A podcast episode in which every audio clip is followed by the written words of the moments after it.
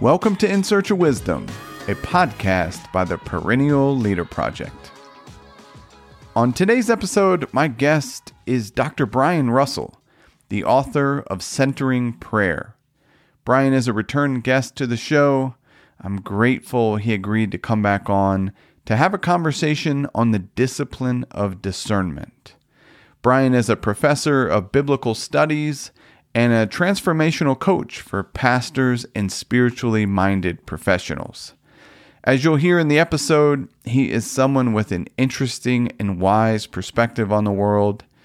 In the conversation, Brian and I discuss what is discernment, the obstacles to discerning wisely, how contemplative practices help us discern, navigating life's questions, the wisdom of discernment, and so much more.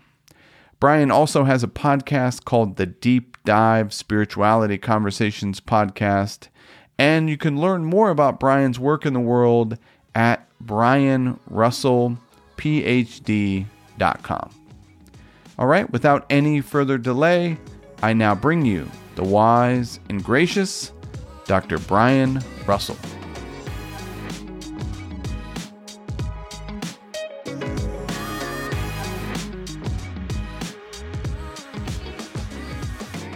Well, Brian, welcome back to the show. Oh, it's always great to be here. Thank you for the kind invitation back. Oh, thank you. As we were just chatting before I hit record, I'm grateful for the opportunity to connect again. And I appreciate you coming on and agreeing to talk about the discipline of discernment. And I have to say, the the topic was inspired by a couple solo episodes that you've done over the past few months one was on essentially the power of questions, and another on mindsets.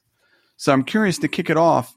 What gave you the idea to do those two those those two solo episodes?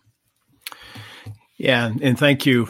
Yeah, those two solo episodes were inspired by essentially my journaling practices that I do and even my desire as a uh, as a father, uh, we were talking about that off uh, camera too. I'm trying to you know, help both of my daughters think about next steps, and you know, and in my coaching comes up and people ask questions, and and at some level, you know, I'm 53 now, and it's and you know, and, and I've I've enjoyed some measure of at least career success, and it, and you and like even now, I was you, finishing up another book. Like you know, 20 years ago, I couldn't get a book contract. Now I have a couple of book contracts, so it makes it look like oh, everything's easy for Brian.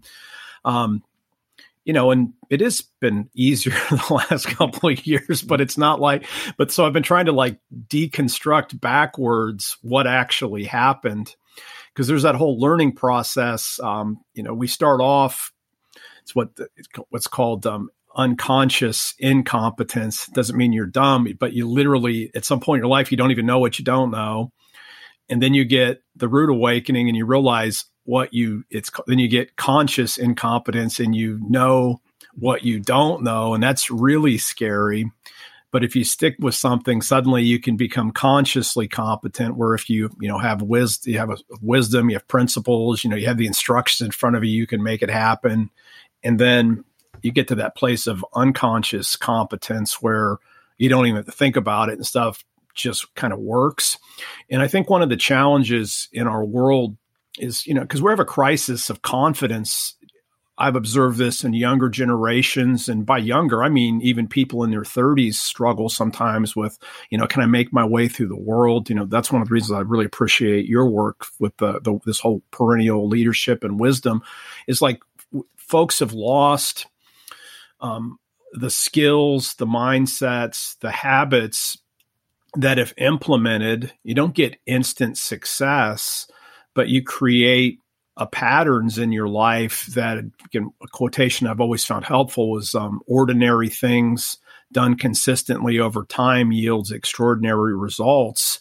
and you know we look at people on social media that seem like things are happening for them or even you know like i'll actually end up publishing like three books in five years which i've never i mean i've never done that but if but so how did that happen well i backed up and i thought what were the questions that i was asked that led to my growth and then you know another angle into that was like um, what were the decisions or mindsets that I was either taught or I figured out that I took action on that have led me to this place. And you know, another angle I'm going to go at with another episode is, is I'm going to go back through them, and it's this is going to be really long just because I've I've read too much. But I'm trying to do it the same thing with the books hmm. that I read at the different times. So that's going to be coming up. But I've just been trying to think backwards with a sense of could you follow the you know the breadcrumb trail to how did I get to this place in my life um, where um, you know if you could have asked me when I was a little kid, um, you know, what would you like to be like? I would say, you know, my life hasn't gone perfectly, as I've shared pretty openly, but, um, you know, I I wanted to be a professor and write books when I was like five or six years old, and I did it.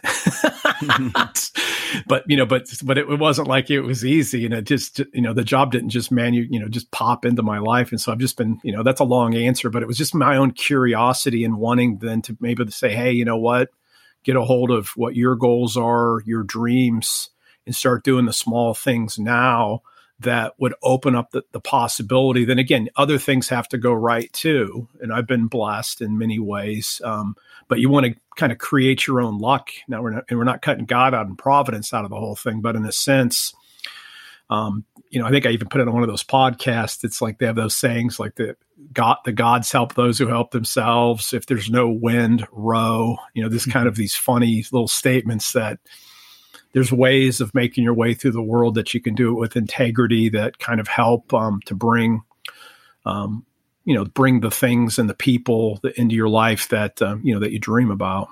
Mm.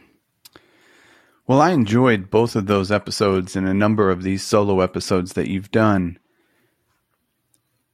And the idea of discernment has been on in on my mind for the last 6 months or so in the way of just we are faced with many more questions and decisions than we realized than we realize. Like you, you mentioned one of that maybe the big question that some people don't have as much clarity on as you did of around five or six you knew i want to be a professor i want to do this but we also have all these like small questions little forks in the road everywhere why do you think the term discernment is so seldomly used or or discussed?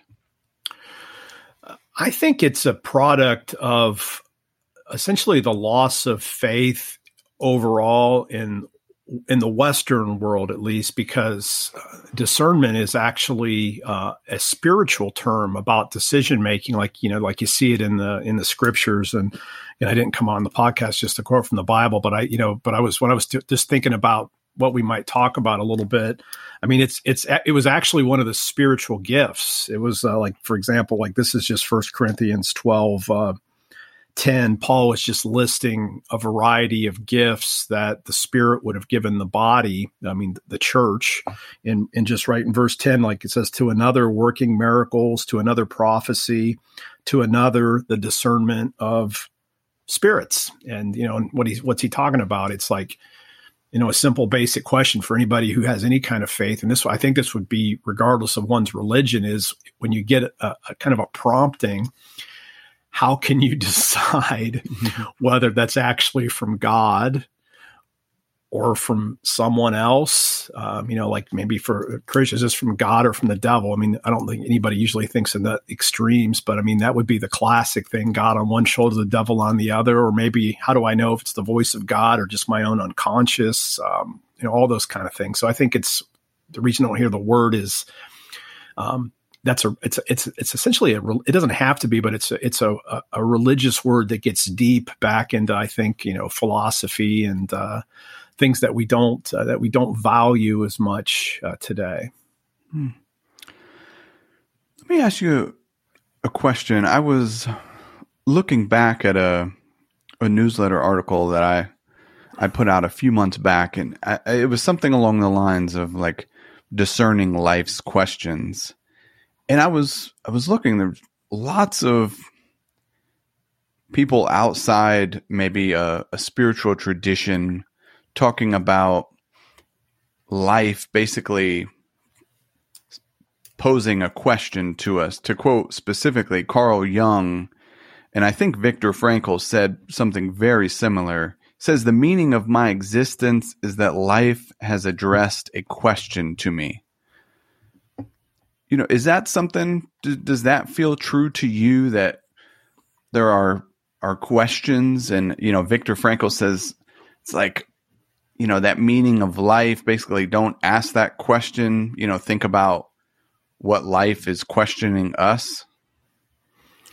Yeah, I, I, actually like that. I hadn't quite heard it formulated that way, uh, but I, I, like that that life presents us with a question, um, and you know, and maybe part of the answer is you know then we have to discern what that is. But uh, I, you know, part of the issue ends up is we want certainty, and you know, instead of in the in the um, absence of discernment, what we tend to see modeled is it's a related word is people are really quick to judge mm. um, but not so much patient to discern or be willing to live in a question and instead you know i you know i think our part of us wants that just give me the answer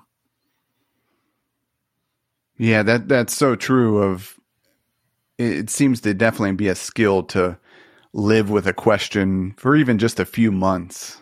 You know, if you let a question run in the background for three or six months, what are some other obstacles that, you know, come to mind when you think of discerning wisely?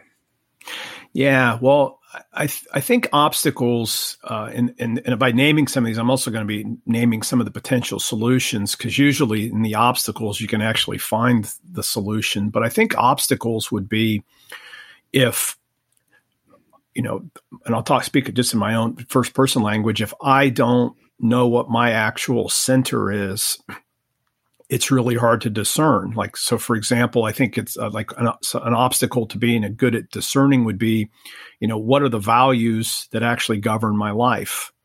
Um, another obstacle would be uh, what what wisdom tradition do I draw off of to help me discern, right? So, you know, like, you know, we talk as, you know, as Christians, we always have the scriptures, but, you know, most if religions have holy books. And then even within, you know, Christianity, and, you know, as we've talked on and about you know, the work that you share is you have this whole wisdom tradition that come out of the Greco-Roman world. All of that body of work at some level gives us a center out of which uh, you can um, discern a way through uh, complexity. And and I think that so that's the name of other obstacle is just, it's just complexity itself. And it's not like the modern world is more complicated than it was in the past. There's still all these big questions. But I think one of the problems, and this would be an obstacle to, you know, to discernment would be um, the distractions of the modern world make it difficult to do the sometimes slow work of discerning the right answer because the way social media works, uh, uh, news cycles, even email. Um, I mean, we can use, what we're talking on Zoom, which is great for this, but like if, you know, instead of having to take a trip and I'm going to travel for like, you know, maybe three days on a horse to go talk, do a business meeting, I can, I have to like, well, geez, I got to get on in 10 minutes and talk to somebody in another part of the country. There's just not, we, we've cut the, we don't have time for the process. And so at some level that increases stress. And I think, um, um, you know, we talked, I, I, I talked about the unholy trinity, fear, guilt, shame. I think those three things can be another obstacle because that ratchets up inner noise that makes it harder for us to discern and you know maybe under all of this stuff and maybe under all of this stuff it'd be the question um, who do i really trust right so whose testimony who uh, am I going to trust? And you just you know so you know, so maybe in our modern world we've we've lost scripture at some level. We've lost appreciation for wisdom from the past. Um, we've lost um, the ability to be still. Um, we are still stuck with fear, guilt, and shame without viable means of turning those voices down. You put all it together, that's a lot of obstacles that make it difficult to be, like you said, and stew over a question without just being overwhelmed with anxiety or just, or even worse, opting for the lowest hanging fruit answer, which might give the illusion of fixing the problem quickly, but then has second, third, fourth order problems that just makes things worse over time. I'd love to stay with the fear, guilt, shame for uh, for a minute. Yeah. It seems like when I was thinking of this obstacles to discerning, you know, someone that's sitting there, there's a fork in the path, this way, that way there can be this paralysis of looking for some sort of perfect path. And it's, I don't know, to me, it's like the fear, guilt, shame sometimes in my own experience can come up from unrealistic expectations that there is some sort of path in life that is free of mistakes and all of this sort of stuff. I um as you know, I, I, spent my adult life in the military, and something I, I did many, many times in the military. If you put these briefs together where it includes maybe three courses of action, and within that, you're identifying some pros and cons for each of those. And if you do it honestly, you know, you see that there isn't a single course of action that doesn't have some downsides. It just doesn't exist. There is no sort of perfect course of action. And I don't know, to me, it seems like that can cause, you know, some fear and anxiety of, of maybe striving for perfection.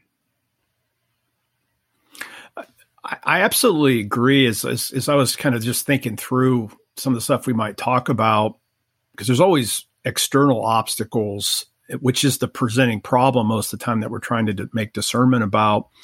But you know, like you just named it, there's that sense of in, uh, internal paralysis. It's the um, you might call it the inner resistance. You know, like even like Steven Pressfield, like his War of yeah. Arts, he talks about the resistance that you have to overcome even to write a book that you say you want to write and you know and get anything done and so and i think that is the the guilt the shame and the fear just kind of amplified because the the opposite of those three things would essentially be um you know the would be number one fear you mitigate fear with trust uh, bec- uh that mm. there's something bigger than yourself that's in play here. And again that that's a, could be a religious statement doesn't necessarily have to be but that's a, a statement. Um, the shame you can mitigate that with just a sense of um, you know what um, I am enough. You know that that's the antidote. And then, and this is where that, I think that really affects decisions because when you have a sense where you can live out of trust, I mean, I'm going to live open handed. I can be willing to surrender a little bit more, which means I might even be wrong. I can get over the fear of being wrong. Um, the guilt, the shame piece, that a sense of enoughness. Um, when you know you're enough,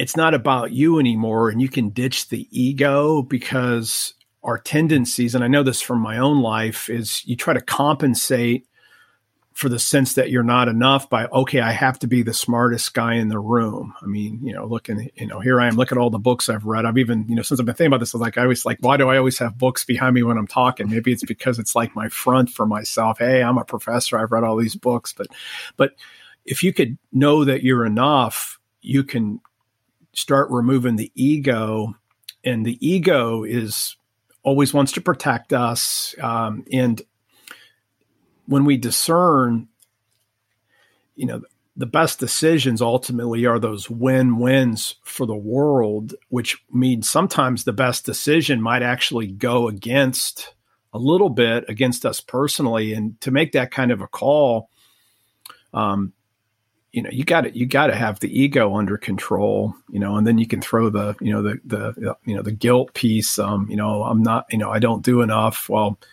how about just be loved? Know that you're loved as the antidote to that, and then you know, going along with being able to surrender and trust, being able to have no ego. Now I can just be more loving. And if I can put myself in that position where I'm making a decision out of a deep sense of trust that there's something bigger at stake, I can make a decision without worrying about how I'm going to look on the other side of the decision. Um, mm. And then be able to choose because I know that, you know, I'm loved completely, regardless of this decision, then maybe I can even be a little braver and make a more loving decision in the way that's going to impact others. Um, but to me, that's that's getting rid of the that, that's that's the push against the noise and, and everything I'm talking about is not easy. And I've, you know, I've just actually been thinking about this stuff the last couple of weeks, to be honest, it's so fun that, that this is coming out on this episode. So it's good timing, but, um, that's probably more than maybe you were looking for, but, uh, that's, that's how I've been kind of connecting that to discernment. No, I think it's great. If we could stay here for just a, a little bit more time, shame in this thing of being lovable is something that's always stuck with me. Uh, Thomas Merton, I, I think it's in No Man is an Island, but maybe elsewhere. He writes something along the lines of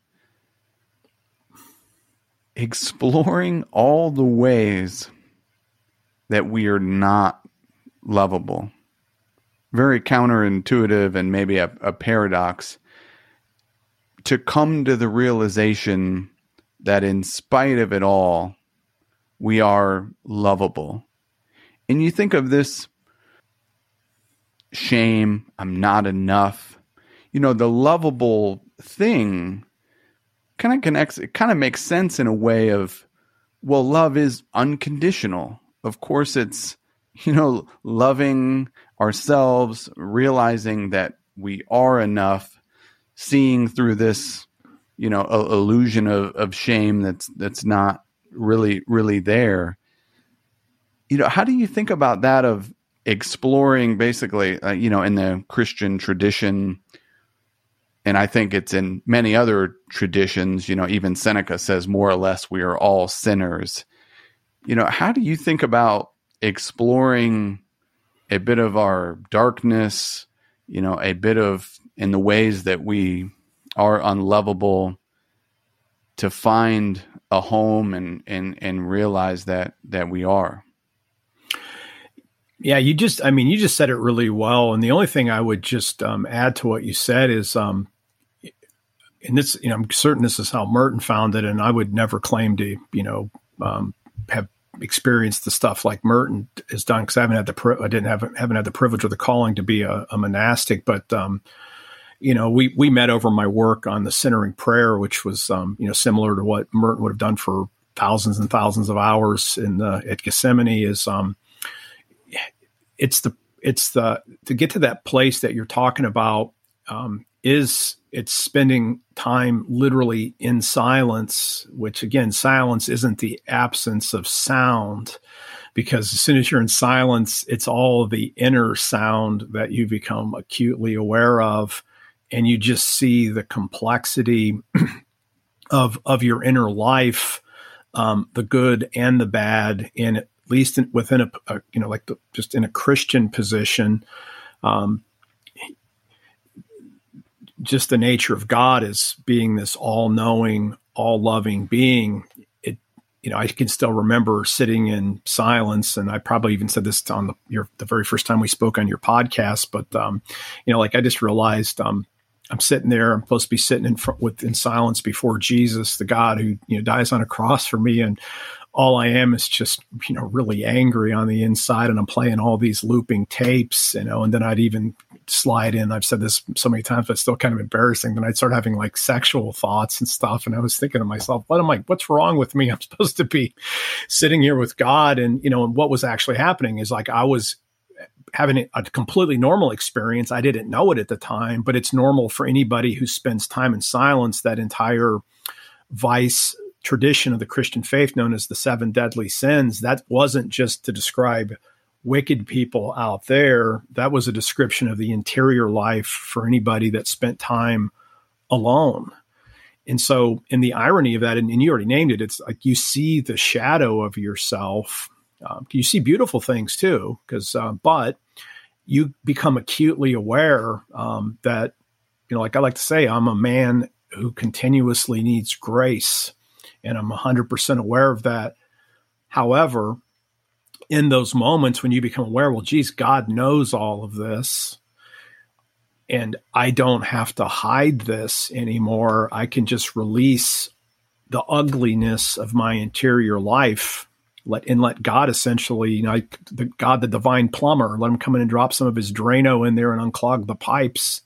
And and in those moments you realize it's not that God hasn't loved me unconditionally the whole time. It's my own junk that I think has made me unlovable that actually blocks God's love from flowing in. So time and silence allows us to re- surrender that, and we then get those experiences. And uh, you know, I know that you, have read uh, some of Tillich uh, from like the Courage to Be, but one of Tillich's um, I think it's in a sermon he did. He he defines grace as accepting the fact that you're unconditionally accepted, and I think it's in those moments that's what we're really talking about when you can face your own shadow and you can see it and not push it back down. Don't hide it and just give it to God. In those moments, the irony is, um, you experience unconditional love by essentially owning the darkness.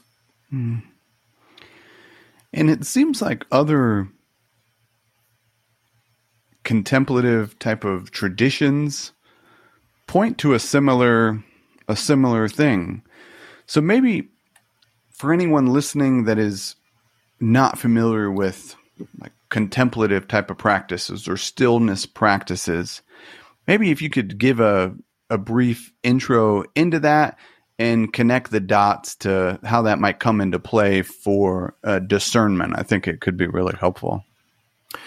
Yeah, and I think yeah, and, I'll uh, I'll just describe the contemplative things, and I'll try to make a, a, a transition back to the, the, the discerning things. And you can do stillness. There's lots of different practices, um, but let let me just share two quick ones. Um, journaling because a lot of people just can't sit still and and so but journaling is a great caveat and one of the things that helped me along with the centering prayer which i'll talk about in a minute was um, I would always write down what I was grateful for in the morning, but then I would ask myself a question um, um, What's bothering me today? And I would just sit there and write in my journal. And, and then what are you doing when you're writing in your journal? You're actually, you're in silence. And how do you know what's bothering you? Well, you'll feel sensations in your body. Like I know now when I'm stressed, I feel this little pain on the back of my shoulder. And you a lot of times people will feel anxiety in their like solar plexus area or they'll feel tightness in their heart. And at, at a certain point in my life, I was just, you know, I was trying to put myself back together and I would just like, you know what? I feel terrible in my body.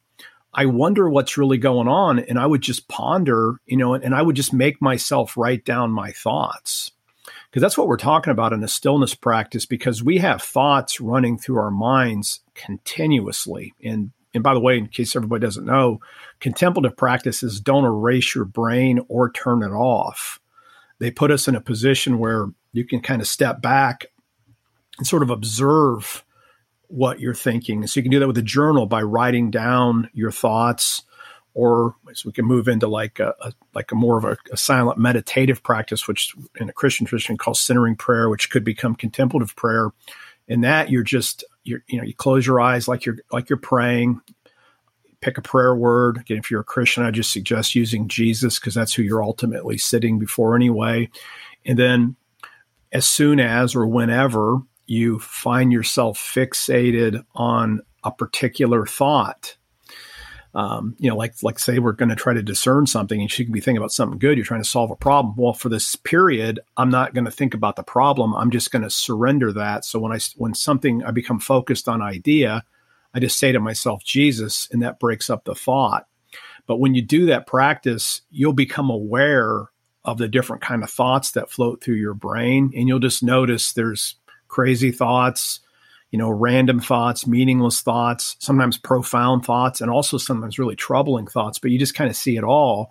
And it's an, and it's kind of like the journal. You're writing stuff down, but instead, in the centering prayer, you're basically saying, Jesus, I want to be in your presence so much that I'm willing to surrender whatever comes in my head to you so that I can just be still and hopefully hear your voice speaking. And ultimately, if we were going to talk about contemplative prayer, it's the idea that, again, this is not the per- perfect language because I'm not going to suggest God has a soul, but it's kind of like a soul to soul connection with God. And when perhaps its most beautiful moments, God is praying through us instead of us trying to pray through God. And again, that's kind of a mystical thing. And that doesn't happen, at least in my own experience, very often. And when it does happen, it really just feels like pure love, but that doesn't happen all the time. But it's mostly realizing my thoughts. And so to kind of get back to discernment, um, contemplative practices help with discernment because time in silence makes you really aware of your biases our propensity to make protective judgments on others or even on ourselves or on our circumstances that come out of really fear, guilt, and shame that aren't coming from a place of love. And so, you know, that'd be the caveat. We can learn to move into discernment by recognizing how much of our inner life is really governed um, by fear. Hmm. Let me ask you that question that you brought up initially what's bothering me today. To sit with that, are you experiencing resistance to even, you know, you bring that question, what's bothering me today? Is it common to maybe get a bit of resistance to even explore that? For me, not anymore because I would have to say, I mean, again, I've been doing that question for like almost 12 years now. And early on, well, and again, you know, you, you know my story, but I mean, I, I had gone through this really difficult divorce. And so I was trying to put myself back together. And one of the ideas that I would say I give us to God that, uh, as I wanted to come out on the other side of this whole thing, um, better, not bitter. Mm-hmm. And so, so grateful for this too. I, and one of my earliest prayers to God um, was, uh, Lord, um, bring all the darkness inside of me into your light so that I can be healed, which is kind of a, in retrospect, kind of a crazy prayer. Um, and I wasn't, I don't know if I was fully prepared for all the darkness that was going to be revealed, but, but I was basically asking for it. And that question again, and early on, um, you, you, don't always you, you can't always get to what the roots are. You can tell like, oh, I'm bothered because I had a you know disagreeable st- thing with a conversation with a colleague. You know, I'm worried. Am I going to have money for this week? So a lot of times it's just presenting things, or I just feel this pain, and I'm I'm not really sure what's bothering me. But it's it's really it's more of it's getting one of these habits, and slowly, as long as you're honest, um, and uh, you know you can't lie to yourself when you're doing this. You got to be willing to really ponder, open up, and write down. But um, you know, so there is resistance. But I was at the same time, the resistance I was experiencing when I was doing the exercise had already come after that. I said I was willing to actually mm, take the test, if you will, right? And so, um, but you know, it, it gets back to, you know, I, I, don't know if I, I, I, think I shared this with Brandon on his podcast, but, you know, one of my favorite um, Solzhenitsyn quotes from the Gulag Archipelago was that was something like, um, if only it were uh, simple that uh, there were evil people out there somewhere and we can just eliminate them from the world. Um, but the line between good and evil runs through the heart of every man or cuts through the heart of every man. And who wants to cut a piece of their own heart out? you know, because of circumstances. Um, maybe it was because of even my upbringing in, in Christianity that I really was going to trust that God was going to get me through this. Um, I was willing to let God cut a piece of my own heart out. Hmm. Well, I appreciate you sharing that. That for sure. It seems to be an important I tend to put it in a category of maybe like a worldview or or view and belief about human nature. The uh, the episode you did on the power of questions. If we think about some sort of question, what would make today a great day? The response to that could be something very divine and, and beautiful and something very dark and, and evil.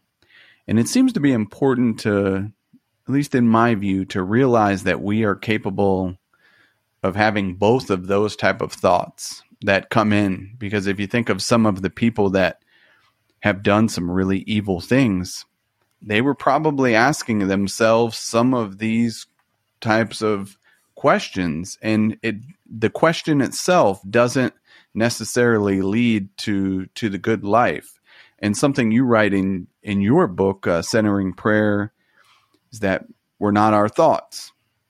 You know, we're it's and and to me that seems to be the most important thing from a stillness practice, whether centering prayer, mindfulness, meditation, whatever it may be, coming to some sort of realization that we're not our thoughts, but we get to discern and pick you know which of those thoughts we actually put into to action. I was brainstorming maybe other practices that someone could come to this this realization. I was thinking i used to do a lot of uh, um, long distance running as a young person you know endurance sports. And that's something you know you get to mile five and you're getting all sorts of thoughts that are telling you to stop or slow down why are you doing this another thing I was thinking of was even just the uh, the act of reading. You can get ten minutes into something, and without your control, you're getting thoughts coming in of you're sitting down to read this book, and you're getting thoughts about what are you going to make for dinner, or you know who who knows what is coming in. You know, any other things come come to mind? How do you think about maybe other ways beyond? a, a stillness practice to realize that we're not our thoughts. I, think the other thing would be um,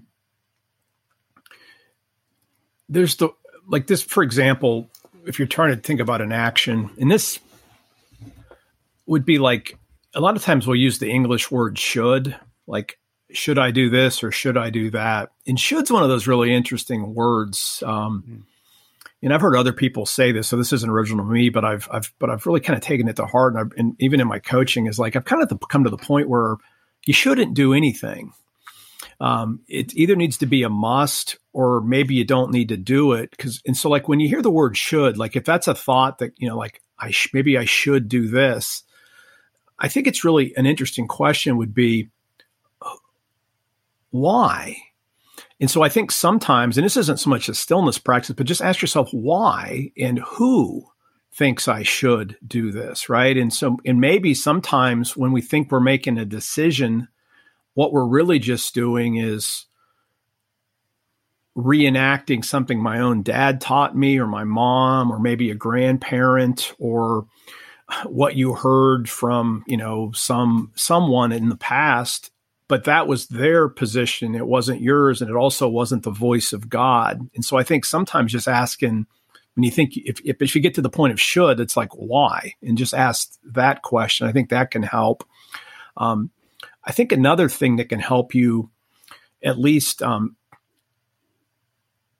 discern your thinking is conversations with like minded persons who you trust who you know have your best interests at heart and love you enough that they'll push back on you. And, you know, and that's super hard because um, it's hard to give feedback to somebody you care about because you don't want to hurt them, but it's also hard to receive feedback. But if we could, again, this gets back to the ego thing, especially when we're discerning hard things, I think sometimes go to wise people. You know, I, you know, I've talked on, you know, like I can just name people that you know I trusted with decisions, and some of these were my mentors, like men like Bob Tuttle. He's 81 right now, but when I got into a really difficult position, I, I would talk to Bob. Um, I had other professors they're my colleague. Well, John Oswalt be another name that comes. He helped me a lot when I was younger. He's in his 80s now. Um, I have friends that are my age. I mean, kind of like Matt. This is where the whole idea of like a mastermind comes in. But within the Christian tradition, this was always called Christian conferencing. Get around people that share the same values and say the things that you're thinking about and just and be willing then to allow other people to talk you through those and try to show you um, you know, maybe affirm or confirm some of the things that you're thinking about, but also challenge them. So I think there can be a communal piece. And that, and by the way, that's another thing that we've lost in our world, right? Uh, most people think community is, you know, getting on Twitter and getting mad about the same stuff everybody else is mad about, but you don't really find places, you know, and I know like you guys, the walled garden, you're all trying to create an, a context for really deep conversations about these big questions, but that's, uh, that's another loss of the modern world that we don't we aren't around people of different generations, different perspectives. Um, you know, and you even you know named books. You know, you can lose, you can become aware of, you get sidetracked in your thoughts, but good books can help you create new thoughts. Also, Th- those would be. I think I'm answering your question. Those would be a couple of things that come to mind. Oh, I I love it, and I I think even um, you know, as you talk about these mentors, other people, it's like you're broadening your actual view. Like many people talk about the discipline of perception and things like that. Well, it's like, well, you're doing that to make a wiser decision. It's not just to, to see a, a clearer picture or broaden your thing. And that's what I think as you're talking about in the way of books, like there may be people listening you know, maybe they don't know or have a connection with someone that, you know, has some a wise perspective, if you will. But in the way of books, like for me, as you were talking, I'm thinking of, you know, Seneca, like Thomas Merton. Those are two. And um, and I also think of of Thomas Aquinas when he was looking to answer some of these questions in these thousands of of pages. But I mean, he wasn't necessarily just going off his perspective. He had a point of view, but it's what does Aristotle have to say? What does Augustine have to say? And and you mentioned something in the way of um, of Tillich. I, I'd heard the name quite a bit. I wasn't familiar with the with him at all, and um, from your episodes, you know, I I just recently in the last few weeks uh, picked up the courage to be just a phenomenal book. Yeah, you really know, is. it's deep. yeah, yeah, and uh, and just something I wasn't, you know, so it's like a new perspective of of things to help us make a, a wiser decision. As we start to wrap up, I, I want to bring in one other point and get your your take on it. There's this newer book on kind of decision making, I guess you would call it, called uh, Wild Problems that I, I started not too long ago by Russ Roberts. And he he talks about uh, he uses this example of of Darwin. He was he did basically a pro and con list for whether to get married or not. And he puts it in the book. You can have, you know, access to it. It's it's kind of funny and you think about these that's one of those big discernment decisions of, you know, should I get married, start a family, and things like that. And there are some decisions where, of course, we can make some pro and con list, and and Darwin's con list was way longer than the pro list. And then at the end of it, you know, he decided to get get married. And some of these con lists that he came up with just never happened.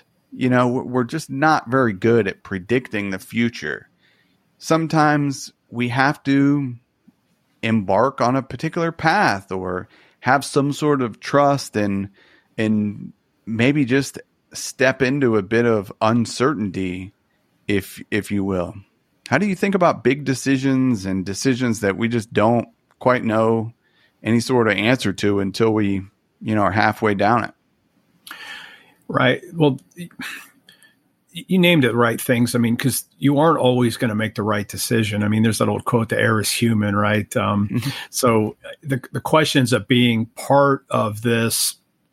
This this is a whole other can of worms. So I'm just going to name it. And, um, but you have to approach life with curiosity, with a growth mindset, because there's there's very few decisions, even if it went wrong, that you couldn't make a comeback somehow if it happened. And I think that's where like some of the stoic, you know, some of their little exercises, you know, kind of pondering the worst or Seneca saying, you know, eat stale bread once a month and, you know, wear shabby clothes and say, is this the thing that I feared?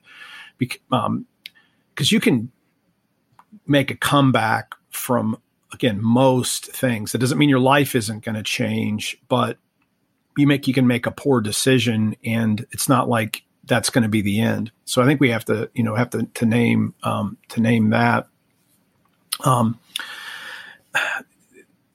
we can't be afraid of uncertainty because uh, the only people that know the future are people that you shouldn't listen to because they would have to be ideologues at some level and they're because nobody knows the future you know um, even you know jesus said like when's uh, you know when's the end going to come? Only god the father knows. He didn't he said he didn't even know right? So it's like okay so jesus doesn't know. And, and then since there's uncertainty this is i think where it comes back um, to how are we forming ourselves and so it's, and, and this would get back to like daily practices. In the Christian tradition, we call this like a rule of life, but you can call it rhythms. It's like the best thing that we could do today is put together um, spiritual exercises for ourselves that we're going to commit to practicing daily um, that so that over the course of my lifetime, those things are going to pay dividends.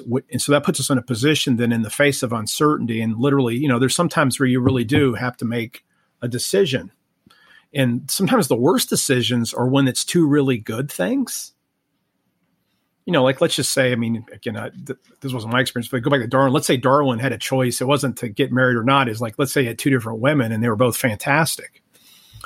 Um, how do you choose between two really good things, right? Because when it's a good thing and a bad thing, it's pretty easy to make a choice most of the time. And and I think at that point, this is um this is something I learned kind of recently, but it it's it comes out of some of my coaching and some of my reading because like I, I think one of the most important things we can do for ourselves is um, work out what our values are. Now, again, an evil person can have evil values, but if we're committed to reading good books, being around high quality people, being part of some kind of, you know, I would say find some kind of faith community or a group that has shared values that are honorable, that have long, deep roots, then you can construct your own personal values. And then one of the things you can do when you come to one of these forks is because you, again, the pressure of the moment creates all that inner resistance again, all that inner noise that can make it hard to make this decision. But then you want to think, and this will sound morbid, um, but I think this is to Stoicism in some ways too. But I, have heard this from a, a, writer named Gay Gay Hendricks, who he does he talks about the Stoics sometimes, but he's more of a psychologist. But he talks about picture yourself on your deathbed and the presumption is you've had it you know you're lived as long as you want. So even part of the question would be like okay well how old are you going to be? And so you know like i'll say okay i'm going to be 95 when i die. Just throwing a number out there. And the next thing is okay you've lived a great life and everything's gone really well. Um, what has to have been true? Um, you know how would you have had to have lived to be there? No regrets on your deathbed. I mean those are what your values really are and then from that perspective, you could say, okay, I'm going to be on my deathbed. I'm going to look back at this crossroad, taking all the circumstances of the present out, and now we're projected out. You know, so that'd be like 40 years from now for me. Looking back, like, um, what would have been the decision that was most aligned with the values that I claim to have embodied for my whole life?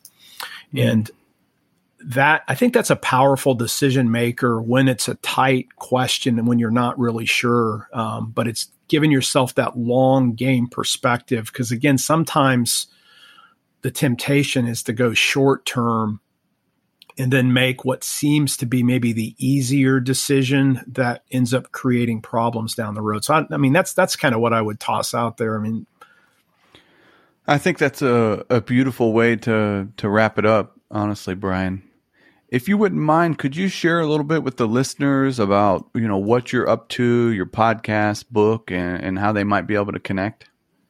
Yeah, thank you. Yeah, uh, probably the, the, you know the easiest way if you want to check out um, really all all the things that I do, you can go to brianrussellphd.com. You can find a link to my podcast, which is called uh, Deep Dive Spirituality Conversations. Um, you can see some of the books I've written. You can find out about my coaching. Then also all my social media links are on there. But you know, basically what I'm really up to is um, you know I'm kind of in this um, rebooting period for myself, thinking about what's the next, um, you know, 25, 30 years going to look like for me. And, uh, you know, so what I'm really trying to do right now is just put out really good content that I hope helps people. Again, I put it out from a Christian perspective. If you go to my YouTube channel, which you can just look up Deep Dive Spirituality with Brian Russell on YouTube, um, I have lots of videos that you can also find my video cast and my podcast. Um, really committed now to just helping people to come up with these foundational practices, these spiritual formation practices that would allow us, again, over time to kind of to grow into the people that God created us to be. So that, that's essentially what I would say my mission is. It's to walk the path before me. You know, I love like this probably my going to be my favorite thing I do today is talking to you. I love having really great conversations with um, like-minded people where we can share good stuff with the world and um, I just essentially try to bless and serve everybody, you know, one person at a time. Mine as well, Brian. Thank you so much for coming back on In Search of Wisdom. Oh, yeah, this is great. Thank you for the questions and always a privilege. Thank you so much for listening. You can get the show notes and links to resources mentioned at perennialleader.com slash podcast. If you're interested in learning more, Subscribe to The Path, it's our free weekly newsletter. These are short reflections on wisdom for everyday life right to your inbox. And lastly, I urge you to put what you heard into practice.